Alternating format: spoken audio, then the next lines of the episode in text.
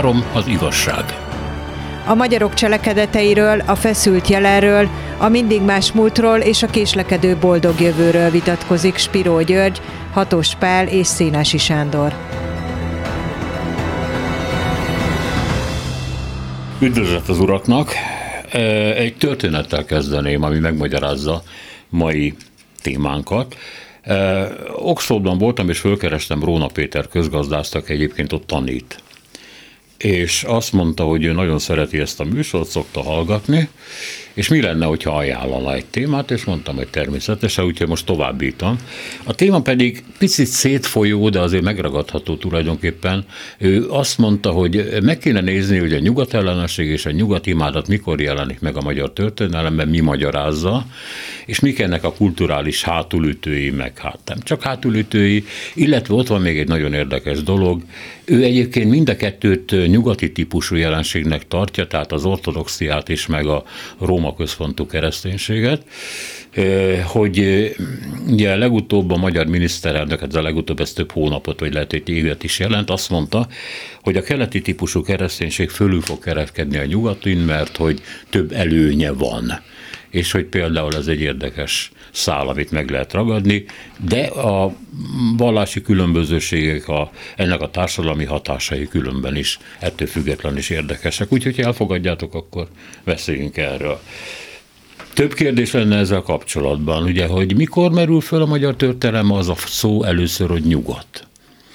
Hogy mikor válik el a magyar történelem a nyugati változattól, hogy Magyarország az mindennek ellenére valahol marad egy nyugat, és akkor Hamvas Béla jut az ember eszébe, az 5 géniusz című könyve, ahol 5 ilyen területre osztja fel Magyarországot, és az egyiket nyugatnak nevezi el.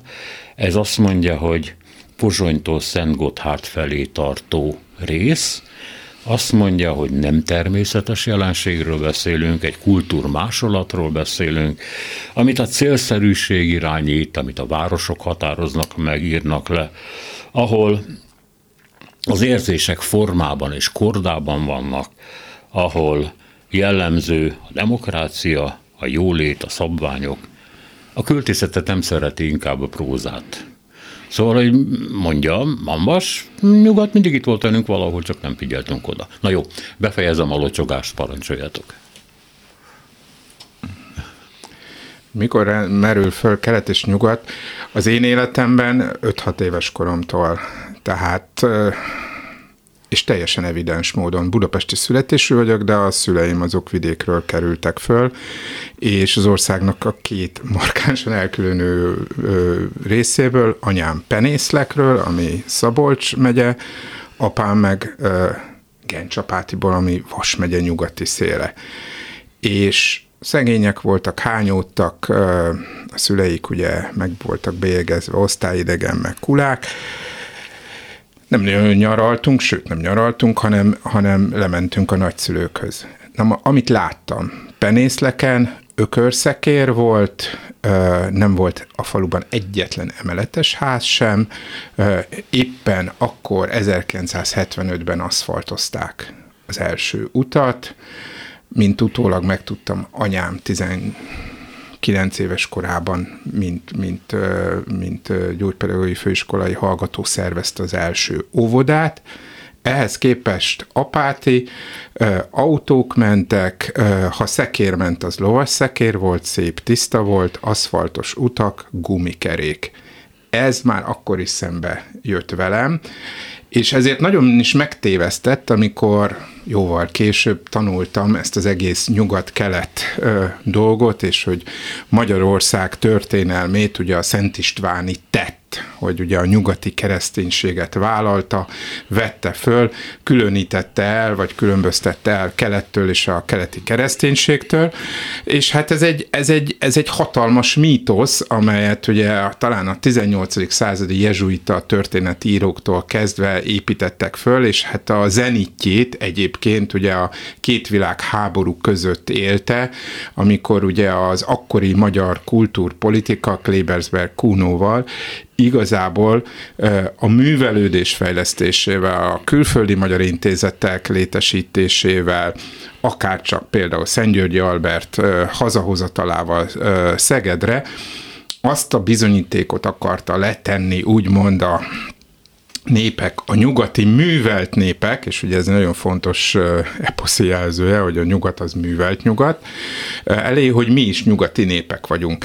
De hát, ha megnézzük a Szent Istváni történelmet, hát akkor ott látjuk a veszprémvölgyi apácákat, ott látjuk azt, hogy ortodoxia, ugye maga a szakadás is ugye 1054, tehát István halála után következik be a formális szakadása a keleti és úgymond nyugati kereszténység között, de hát az akkori kommunikációs, utazási és akár vallási, teológiai viszonyok között nagyon nehéz azt mondani, hogy mi nyugati utat választottunk, és hát szerintem, ha végigvesszük a magyar történelmet, megnézzük, akár csak most jött szembe Csorba Lászlónak hallgattam egy előadását, és Barabás Miklós, aki egyébként neki ugye rokona, mutatott ilyen rajzokat a 19. század közepi Buda és Pest, vagy Pest-Budáról, ahol jönnek át a rácok a hajóhídon az ortodox húsvétot megünnepelni. Tehát, hogy Pestnek mondjuk a 19. század 40-es éveiben is volt egy nagyon erőteljes ortodox arca.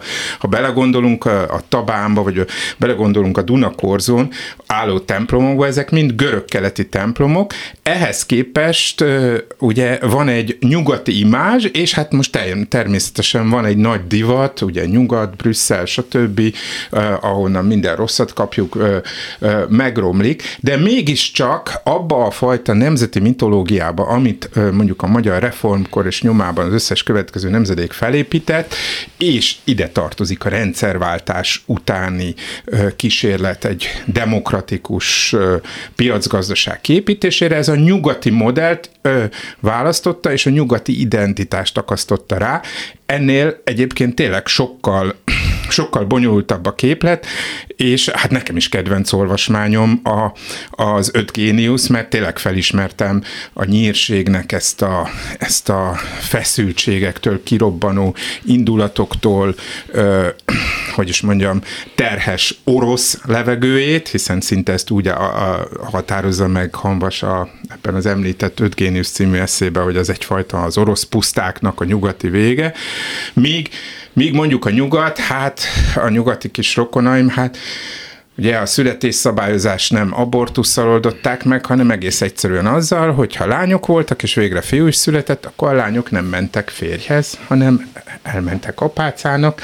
Máig elfelejtjük, hogy mondjuk Magyarországnak a legvallásosabb vidéke az a legfejlettebb, a Rábaköz, a Nyugat, stb., amiben mondjuk ilyen funkcionális dolgok is elférnek. Tehát, hogy a Nyugat meg egy sokkal, hogy is mondjam, civilizáltabb és sokkal elfolytóbb világ, legalábbis az én szubjektív, saját családi történetem alapján összefogalva, a Nyugat-Kelet törés jelen van, de hogy ez mennyire mítosz, mennyire kivetítés, hát az természetesen akár három műsornak is lehet a tematikája. Hát Hamvas azt mondja, hogy nem természetes, a célszerűség fogja már, mint ez a nyugat, a magyarországi nyugat, igen. És ugye egy kultúrmásolat, ez engem meglepett, nem tudom, mire gondol, de mindegy. Gyuri?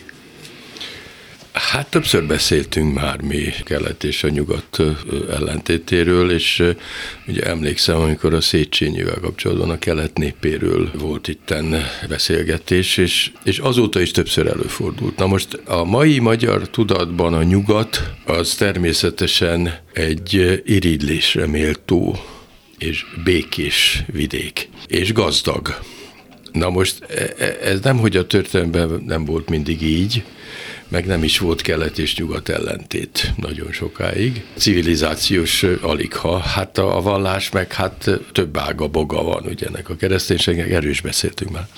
Hanem ez a gazdagság, meg tulajdonképpen ami a legfontosabb, és úgy gondolom, hogy nagyon régen a legfontosabb, a jogállam és a nem jogállam különbsége, az azért tudjuk, hogy micsoda, és nem hiszem, hogy a magyaroknak akkor sem, hogyha nincsen, nem hogy jogi végzettségük nincs, hanem még általános iskolás se nagyon, ne lenne világos, hogy Magyarország nem a jogállamok közé tartozik. És hogy milyen szép is lenne, hogyha jogállam lenne, ami azt jelenti, és most ide ne keverjük a demokráciát, amiről soha nem lehet tudni, hogy pontosan micsoda, meg milyen fajtája, hanem a jogállam azt jelenti, hogy mindenkire érvényes mindenféle jog a társadalomban, nincsenek kivételek, és a jog uralma valósul meg az egyes személyek uralma helyett. Na most a jogállamért nagyon meg kellett küzdeni Nyugat-Európában is, hogy ne menjünk tovább, és nem állítható, hogy akár csak a 20. században a jogállamot ne tiporták volna Nyugat-Európában is lábbal. Hát végül is mi történt Németországban? Ugye a 30-as évektől kezdve, mi történt Olaszországban, mi történt Franciaországban, és még egyéb Spanyolországban, Portugáliában. Hát olyan keleti típusú diktatúrákat csináltak meg hihetetlen elánnal és a lakosság nagy részének a támogatásával, ami hát mai szemmel nézve szinte elképzelhetetlen. De hát ennek 50-60 éve, hát nem olyan régen volt ez a dolog, tehát a nyugat dinamikusan változó valami, és amióta a jogállamiság eszméje Angliában, majd Franciaországban igazán kialakult, ez már a modernitás, ez már a modern kapitalizmusnak a fejlődése, ez a polgári fejlődéshez tartozik, és valóban, hogyha egy úgynevezett polgári államról beszélünk, ahol érdem szerint jutalmazzák az egyes embereket, és tudomásul veszik, hogy minden ember élete érték, ott igenis a jogállamra hát enyhén szólva törekedni kéne. Na most, ahol nincs meg, vagy ahol kiürítették, vagy ahol látszólagos, mint ahogy Magyarországon a 20. században, hát a hortikorszaktól kezdve végig látszólagos úgynevezett parlamenti demokrácia volt, ott igen nagyok a bajok, és ott mindenféle nagyon kedvezőtlen fejleménnyel lehet számolni. A nyugat, hát valahogy eszembe jutott most Eszbíró Zoltán története a 18-19. Századi oroszországi reformtörekvésekről, amelyeket a cár és környezete vezényelt, hát mi más, ugye, nem volt akkor más.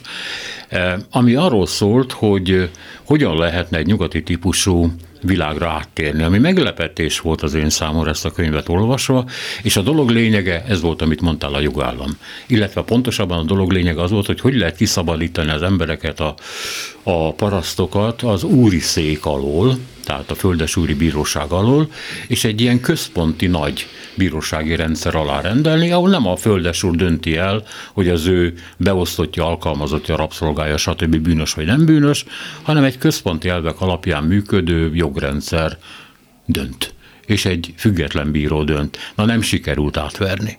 Csak hogy vannak ilyen hullámok, hogy a nyugat nagyon keményen, mint mondom, ilyen kipusztíthatatlan gazként próbálkozik Kelet-Európában, és az föltűnő. Tehát mintha igazából az egyetlen értelmes jövő próbálkozna. A túlzok.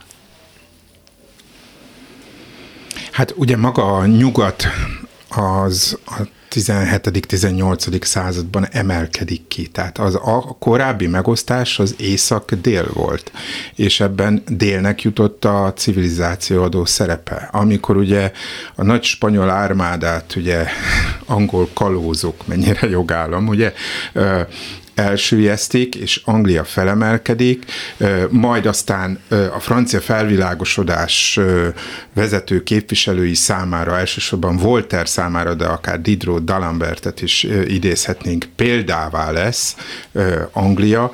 Azóta a 18. századtól maga a nyugat önmaga számára is példaadóvá válik, És ha például látjuk az olyan intézményeknek a behozatalát, mint a szabadkőművesség, ami ugye 18. században terjed el Magyarországon, és hát ugye maga például második Lipót császár és király is szabadkőműves volt, hát az Orciaktól elkezdve a fiatal Széchenyi Ferencen keresztül a magyar arisztokrácia színejava, akkor látjuk azt, hogy van egyfajta nyugatimádat, egy nyugatkövetés, és aztán ugye ehhez csatlakozik majd a Széchenyieknek ugye az újabb nemzedéke, Széchenyi István, vagy olyan arisztokraták, mint Károlyi.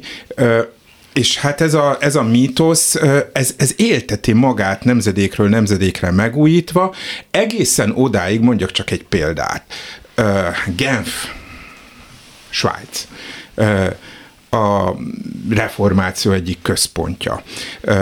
Calvin Jánosnak, ugye, Jean Calvinnek, egy francia menekültnek az identitás terepe, ahonnan indul, úgymond, a nyugati kereszténységnek egy markáns vonulata, és amelyre egyébként egy markáns mitológiát épít az egyik legnagyobb német társadalomtudós, Max Weber, ugye a protestáns etika címén, aki ugye meg is határozza, hogy a reformáció vagy a protestantizmus közül igazából ami kompatibilis a kapitalizmus szellemével, ergo a modernitással, az nem is a luteránus kereszténység, nem is az evangélikusok, hanem ezek a kálvinisták. Na most ugye 1909-ben, amikor úgymond a Nyugat-Európát értve ez alatt a zenitjén állt, akkor Genf városa elhatározta, hogy megörökíti saját maga mítoszát is, mint ami a bölcsője ennek az egész nyugati civilizációnak Calvin révén,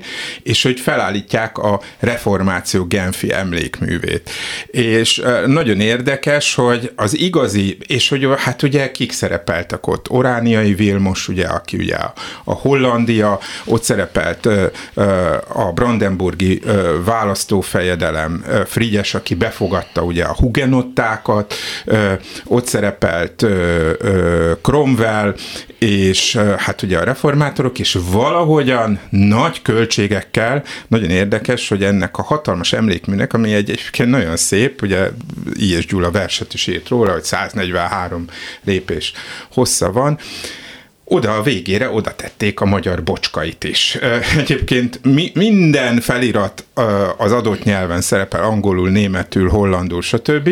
Kivéve a magyar felirat, azt latinul tették oda, hogy most már egyetlen japán turista se értse, hogy kiről van szó. De az a lényeg, hogy oda akarták tenni ebbe a nagy nemzetközi nyugat mitológiába, ami aztán néhány év múlva összeomlott, mert kik ugrattak egymásnak. A vezető protestáns hatalmak egy Anglia és egy Németország. Azt is kevesen tudják, hogy ugye a Hohenzollernek egyébként kálvinisták voltak, és egy luteránus ország fölött egy kálvinisták, nincs ennek nagy jelentőség, annak van egy jelentőség, hogy a vallás szimbolizált egyfajta civilizációt, ez a civilizáció magát az erőre és a sikerre alapozta, és ma ennek a nagy bőtjét éljük. Hiszen ez a fajta nyugati civilizáció kevésbé nálunk, bár nálunk is megjelent, a kolonizációt, a gyarmatosítást, a gyarmati kizsákmányolást jelzi. Miközben a 19. században ez a white man's burden volt, tehát a fehér ember terhe, ugye Kipling, hogy a fehér ember célja, kötelessége, missziója, ugye, hogy vigye, terjessze a műveltséget, a jólétet Afrikában, terjessze mindenütt másút, és hát, hogy mit terjesztett, ugye a misszionárus pósztól elkezdve, ugye az utakig, és hát ugye a genocidiumokig, az ma van ráírva, tehát hogy kezdettől fogva, és ma is azt látjuk, hogy a nyugatkép, ami nálunk még mindig eléggé ártatlan kép, az annak a teher oldalára nagyon sok minden van felírva. Ugye Bárja Terézió volt az uralkodó, aki például a Szent István kultuszt kitalálta. A múltkorjában itt a Szent István rendről esett szó, és hát ő alapította végül is, ugye, és aztán a 19. században végigadták. Tehát a mitoszaink azok alapvetően nyugati típusú mitoszok. Na most ezzel szegezték szembe tehát a német uralommal, vagy az osztrák uralommal, amikor a nacionalizmus nagy fellendülésbe kezdett Magyarországon, ezzel szegezték szembe, hogy Széchenyi is, a keletet, és akkor úgy tettek, mintha nem konkrétan az osztrákokról, illetve a németekről lenne szó. De hát megnézem én azt a Napóleont, aki igazán el akarta volna foglalni Magyarországot, vagy nem akarták, meg az angolokat nem érdekelt ez az egész terület. A Balkán érdekelte általában a nyugati hatalmakat, ahol a törököket kiszorították, és akkor megindult érte a harc az oroszokkal. De Magyarország nem volt ilyen szempontból annyira érdekes.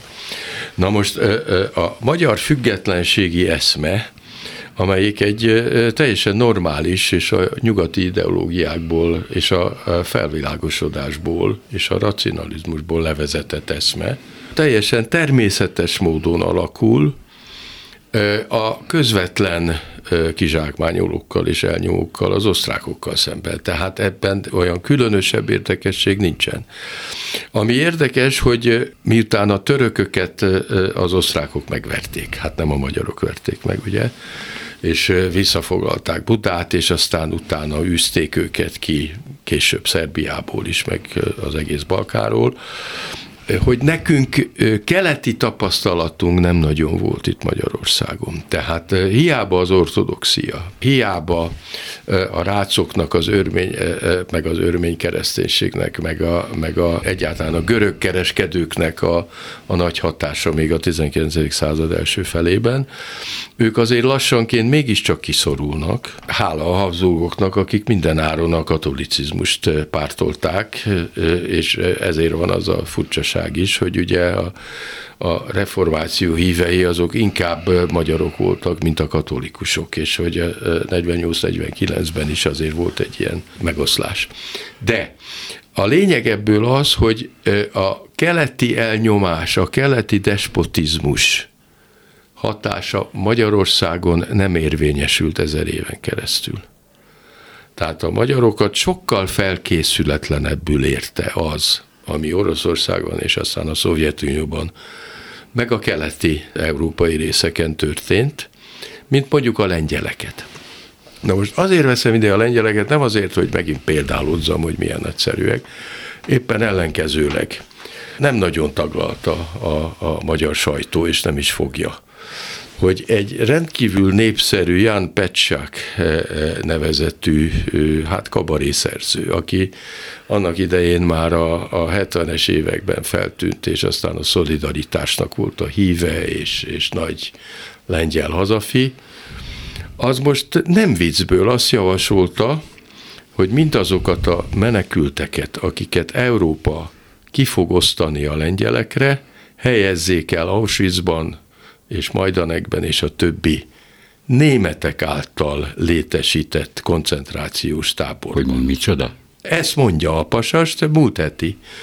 Óriási botrány van Lengyelországon, a magyar sajtó természetesen nem ad hírt róla, mert semmiről nem ad hírt, ami érdekes lehetne.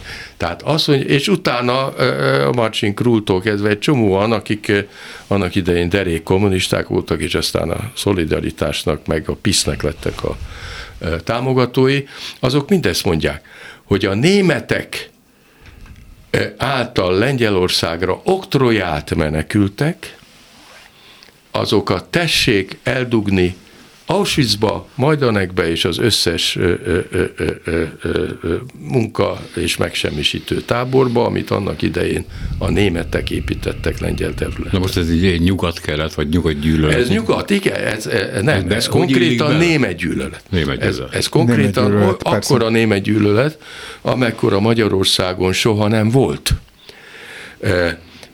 Miközben orosz gyűlölet is van, hát ugyanúgy természetesen, de azt nem is kell külön hangoztatni, mert hát a lengyelek így is úgy is gyűlölik az oroszokat, és viszont. Tehát azzal nincs probléma. Tehát abban az ellenzék, bármikori lengyel ellenzék, meg bármikori lengyel kormánypárt egyetért.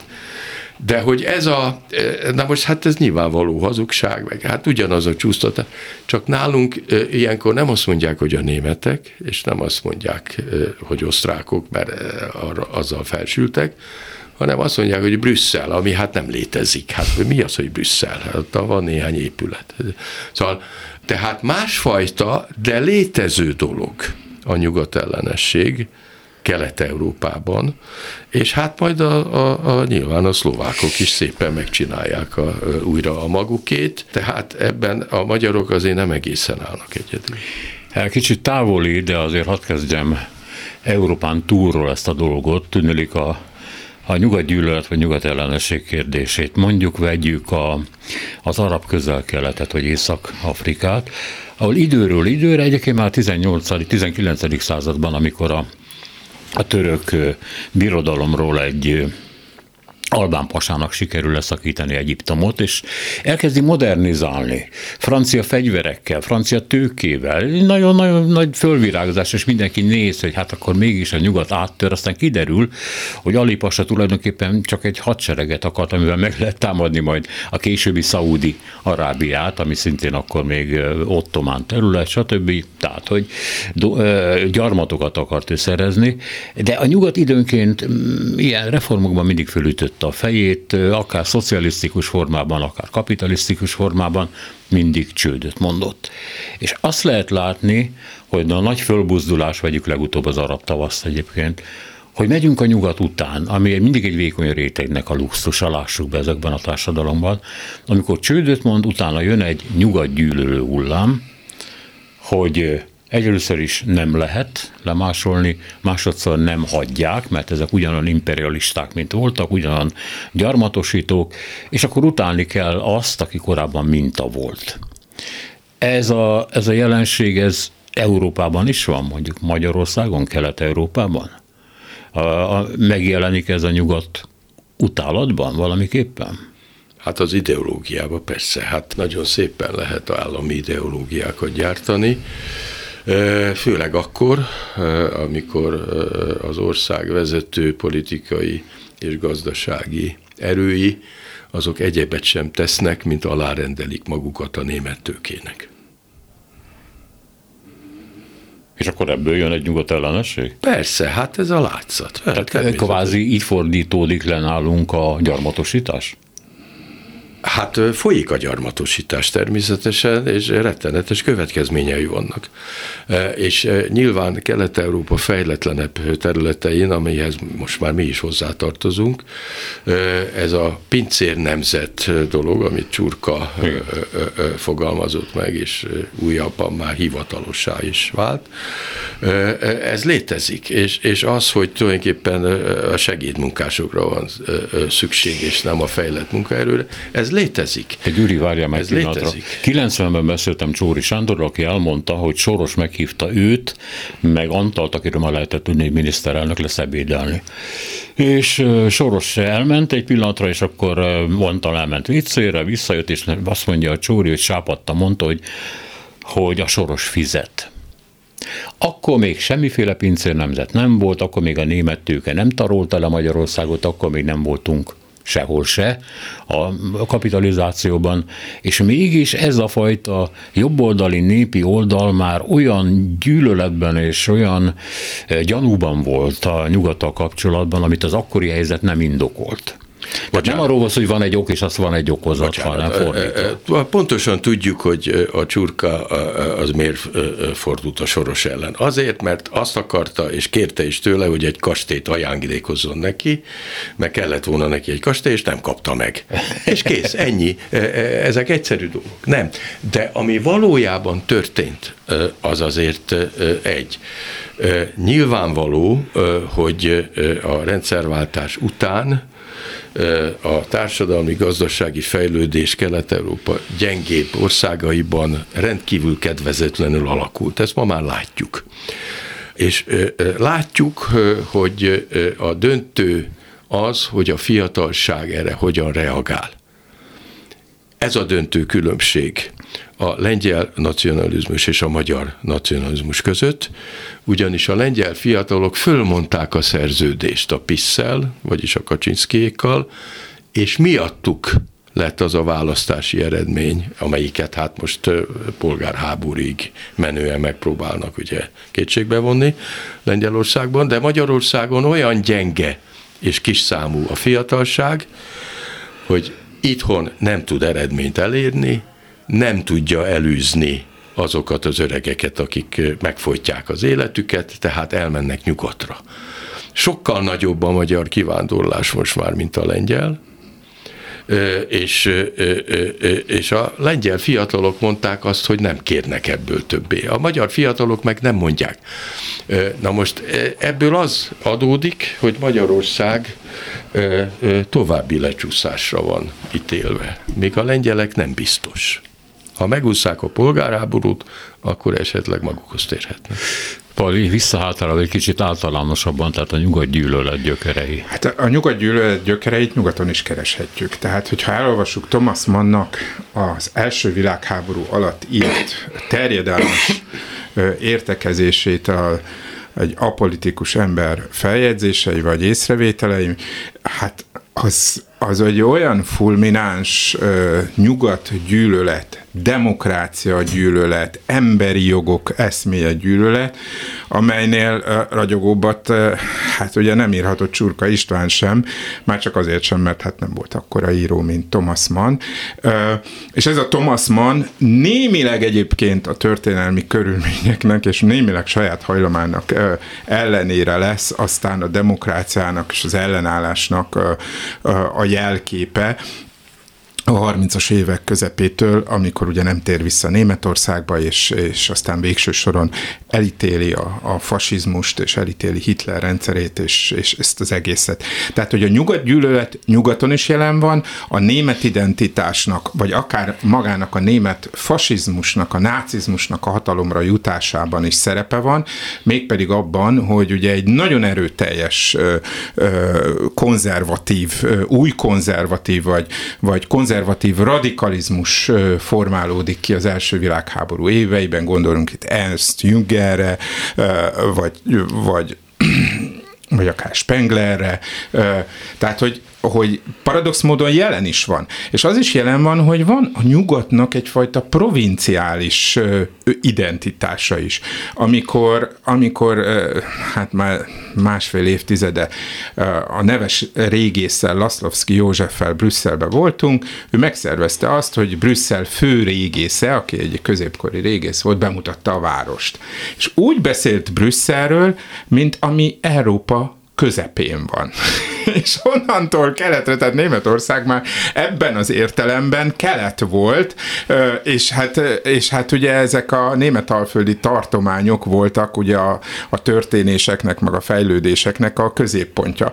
Egy jól fésült, megkímélt, igen kedvesen magyarázó professzor úr volt ez az említett dolog, és ez is mutatja azt, hogy mennyiféle nyugatkép van, és a nyugat ellenes beszédekben mindig van az igazság egy kis magva. Mindig van benne egyfajta helyes dolog, hogy a nyugat kitalálta a keletet. Gondoljunk csak Metternichnek arra nagyon sokat idézett bombójára, hogy a Landstressétől keletre már Ázsia kezdődik. Természetesen Metternichet sem ezen megjegyzése alapján kell egyedül elítélni. És hát nagyon sokan voltak, akik ugye a Szent Szövetséget megalapozó bécsi kongresszust valami hatalmas dolognak tekintették. Tehát, hogy van racionális alapja a nyugat elleni, kelet-európai ellenérzésnek, és azt is látni kell, hogy bár Magyarországon is volt turanizmus, volt ázsiabarátság, hogy mi türkök, törökök, Attila, hunok vagyunk, ez egy kizárólagosságra törekvő ideológiának soha nem volt nevezhető. Tehát a magyar elit soha nem akarta magát, uralmi elit, nyugatellenes pozícióba lavírozni. Egy Apponyi Albert, egy Andrássy Gyula, egy Tisza István, egy Bethlen István, egy Klebersberg Kuno, de még egy Horthy Miklós sem képzelte el magát valami keleti bástyában. Ehhez képest, ami most van, ez tényleg egy újdonság, és az is újdonság, hogy mennyire hat ez.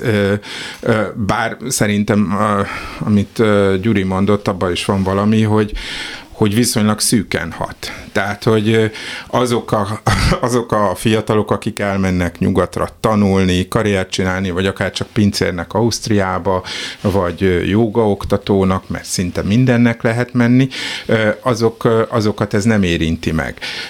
Az is bizonyos, hogy az a fajta nagy alapító esemény a mi nemzedékünknek, ez az 1989-90, hogy leomlik a berlini fal, amiben ugye kvázi Magyarország is aktívan részt vesz,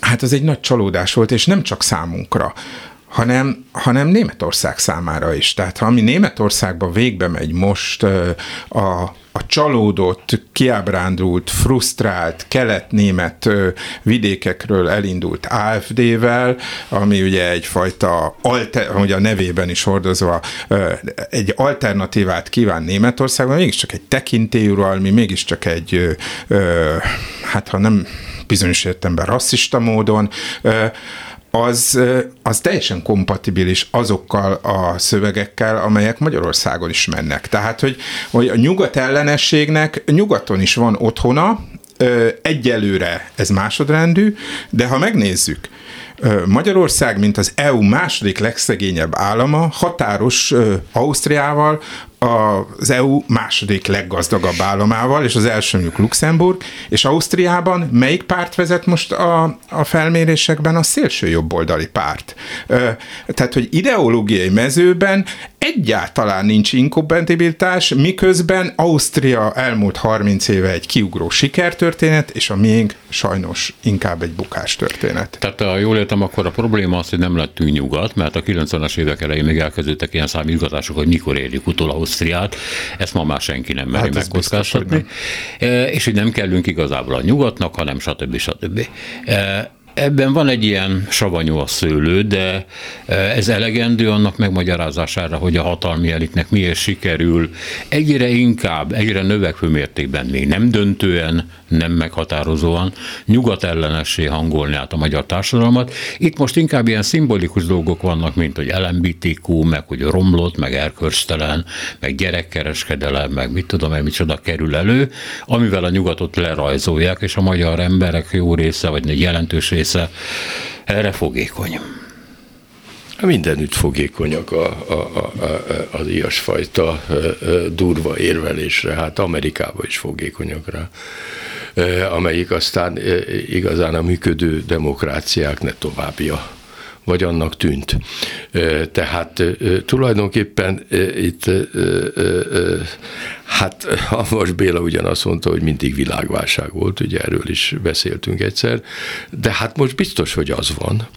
És ez a világválság, ez nagyon hasonló jegyeket mutat.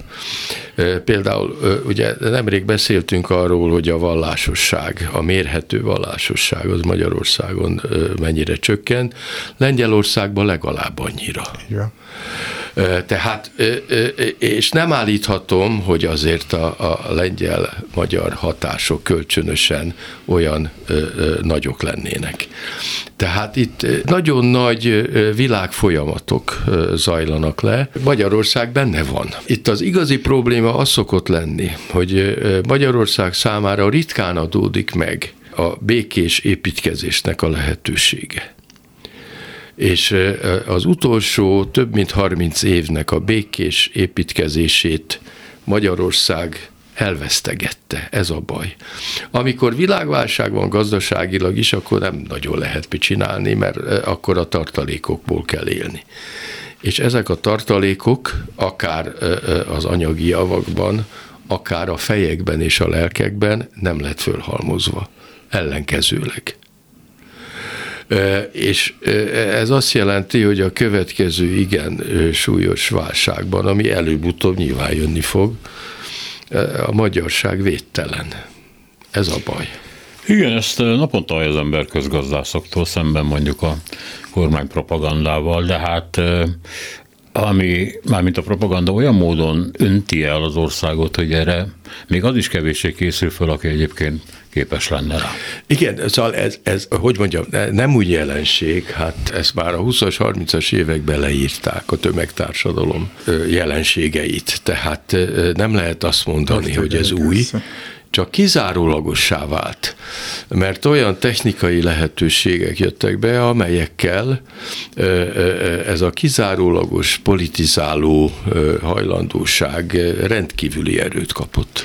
Na most térjünk át Róna Péternek a második kérdésére, ami azt gondolom, hogy szintén nagyon fontos, ez a szkizma, tehát 1054 után kialakult kétfajta keresztény irányzat. Mondom, ő lehet, hogy nem tudom, van milyen megfontolásból, de mind a kettőt tulajdonképpen nyugatinak tekinti, de mi általában keleti és nyugatinak szoktuk ezeket nevezni.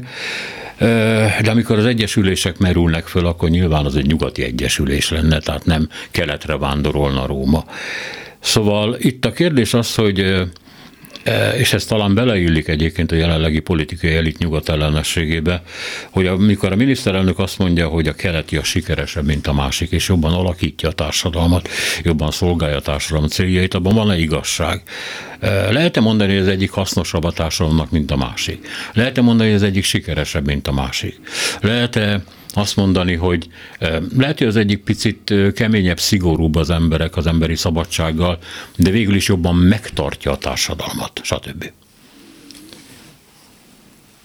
Hát nekem az jut eszembe, hogy sztálini Szovjetuniót nyilvánvaló, hogy nem lehet ortodox országnak mondani, hiszen a vallást üldözték, és a vallásos embereket is, az egyház papjait, vezetőit tömegesen végezték ki, vagy kényszerítették együttműködésre, egyebek.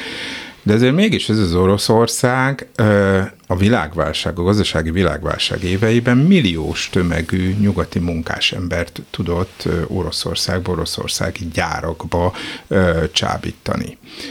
És ezzel párhuzamosan az 1920-as évek Párizsa, intellektuális Párizsa, amikor Párizs talán utoljára volt a világ értelmiségi fővárosa, mitől remegett? Attól, hogy Berdyejev ott van, hogy Mereskovszkinak... Orosz anarchisták és fölforgatók. Orosz anarchisták, orosz arisztokraták, orosz filozófiák, tehát hogy az ortodoxia az sokkal inkább, hogy is mondjam, párbeszédben maradt az ember metafizikai valóságával, miközben a nyugati eszme, a nyugati kereszténység racionális lett, ellaposodott, kiszáradt, és hogy egyfajta megváltást hoz az a fajta frissesség. Gondoljunk csak akár a magyar Lukács Györgyre, a háború előtt a Dosztojevszkij kultuszra, arra a fajta metafizikára, ami egy... A Tarkovsky filmekre. És aztán gondoljunk a Tarkovsky filmekre, hát akár a legutolsóra is, ott a kiszáradt fa, az mit mást jelképez, és amit ugye öntöznek ott, mint a nyugati hagyományt, amelyet majd valaki megment, és aztán gondoljunk arra, hogy Tarkovsky emigrációban halt meg, és nem Oroszországban halt meg, tehát, hogy bármit is mondunk, azért az inkább epizódértékű, hogy nyugatról vándoroljanak az ortodox világba, míg inkább tömeges az, hogy ortodox menekültek, ortodox értelmiségiek jönnek nyugatra, és szállítanak haza eszméket. És nem csak Oroszország van így, hát gondoljunk arra a nagyon erőteljes Romániára is, a Ionesco-ra, Csoránba, vagy Szioránra, tele van nyugati eszmékkel, és tele van azzal, hogy nem tud ezekkel kibékülni. Gyuri? Hát Magyarország külpolitikailag egy időben, most már azt hiszem nem nagyon, azt a célt is kitűzte maga elé, hogy közvetítsen a pápa és az orosz patriárka között. Ezzel kapcsolatban rémes kijelentések hangzottak el, ez most úgy látszik nem időszerű. De hogyha az ember megnézi, hogy miféle ortodoxiát is támogat a Putyin rendszer, hát a legförtelmesebbet. Pontosan. És a leginkább militárisat. lehettek még akár a cárizmus alatt is, noha hát állandóan áldották meg ugye a zászlót. De hát a katolikusok is, meg a reformátorok, azok is áldották meg az első világháborúban a zászlót, úgyhogy nem igen álltak ellen a gonosznak, akkoriban sem az egyházak, de ami most folyik, az valami egészen borzalmas. Hozzá kell tennem, hogy persze ukrán részről is, mert az ukrán egyház az leszakadt a moszkvairól, mindegy, ugyanazt csinálják. Tehát szinte kizárólagossá vált az uszítás, az összes más nemzetűségű ellen való úszítás, tehát a náci, az igazi náci úszítás az ortodox papok által. És ennek már a 2000-es évek elején voltak jelei, amikor hol az államelnök és a miniszterelnök, hol a miniszterelnök és az államelnök mindig ment valahova valamilyen új év alkalmával, vagy húsvét, ortodox húsvét alkalmával, a Krímbe, vagy ide-oda, és akkor lehetett tudni, hogy mire készülnek, az is lett belőle háború. Általában, ahol a papság részt vesz az uszításban, ottan a háború kitörése szinte elkerülhetetlen, mert arra használják őket. És mondjuk az ortodoxiánál azért is különös a helyzet, mert hiszen azért többféle pátriárka van, tehát ott nem egy egyházi szervezet jött létre, mint Rómában, nemzeti egyház, hanem hát olyanok, mint a mullahok, meg tehát, hogy papi tekintélyek vannak, kicsik, itt-ott elszórva, ami közben az ideológiának a szétszórását a világban meg tudja könnyíteni. Tehát az iszlámról is ezt lehet elmondani, hogy az iszlám tekintélyes prédikátorok, azok a világon mindenütt szinte ugyanazt hangoztatják, és nehéz őket nyugati elvek szerint betiltani, mert hát szólásszabadság van, ugye? Pontosan. És ez rendkívül kártékony.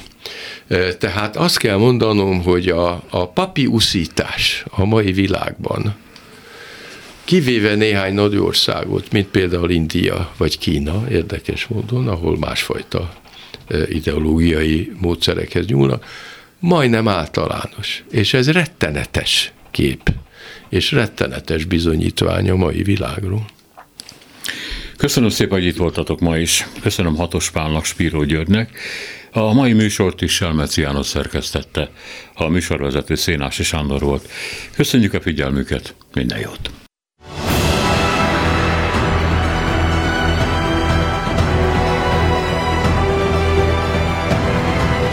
Az igazság. Szénási Sándor műsorát hallották.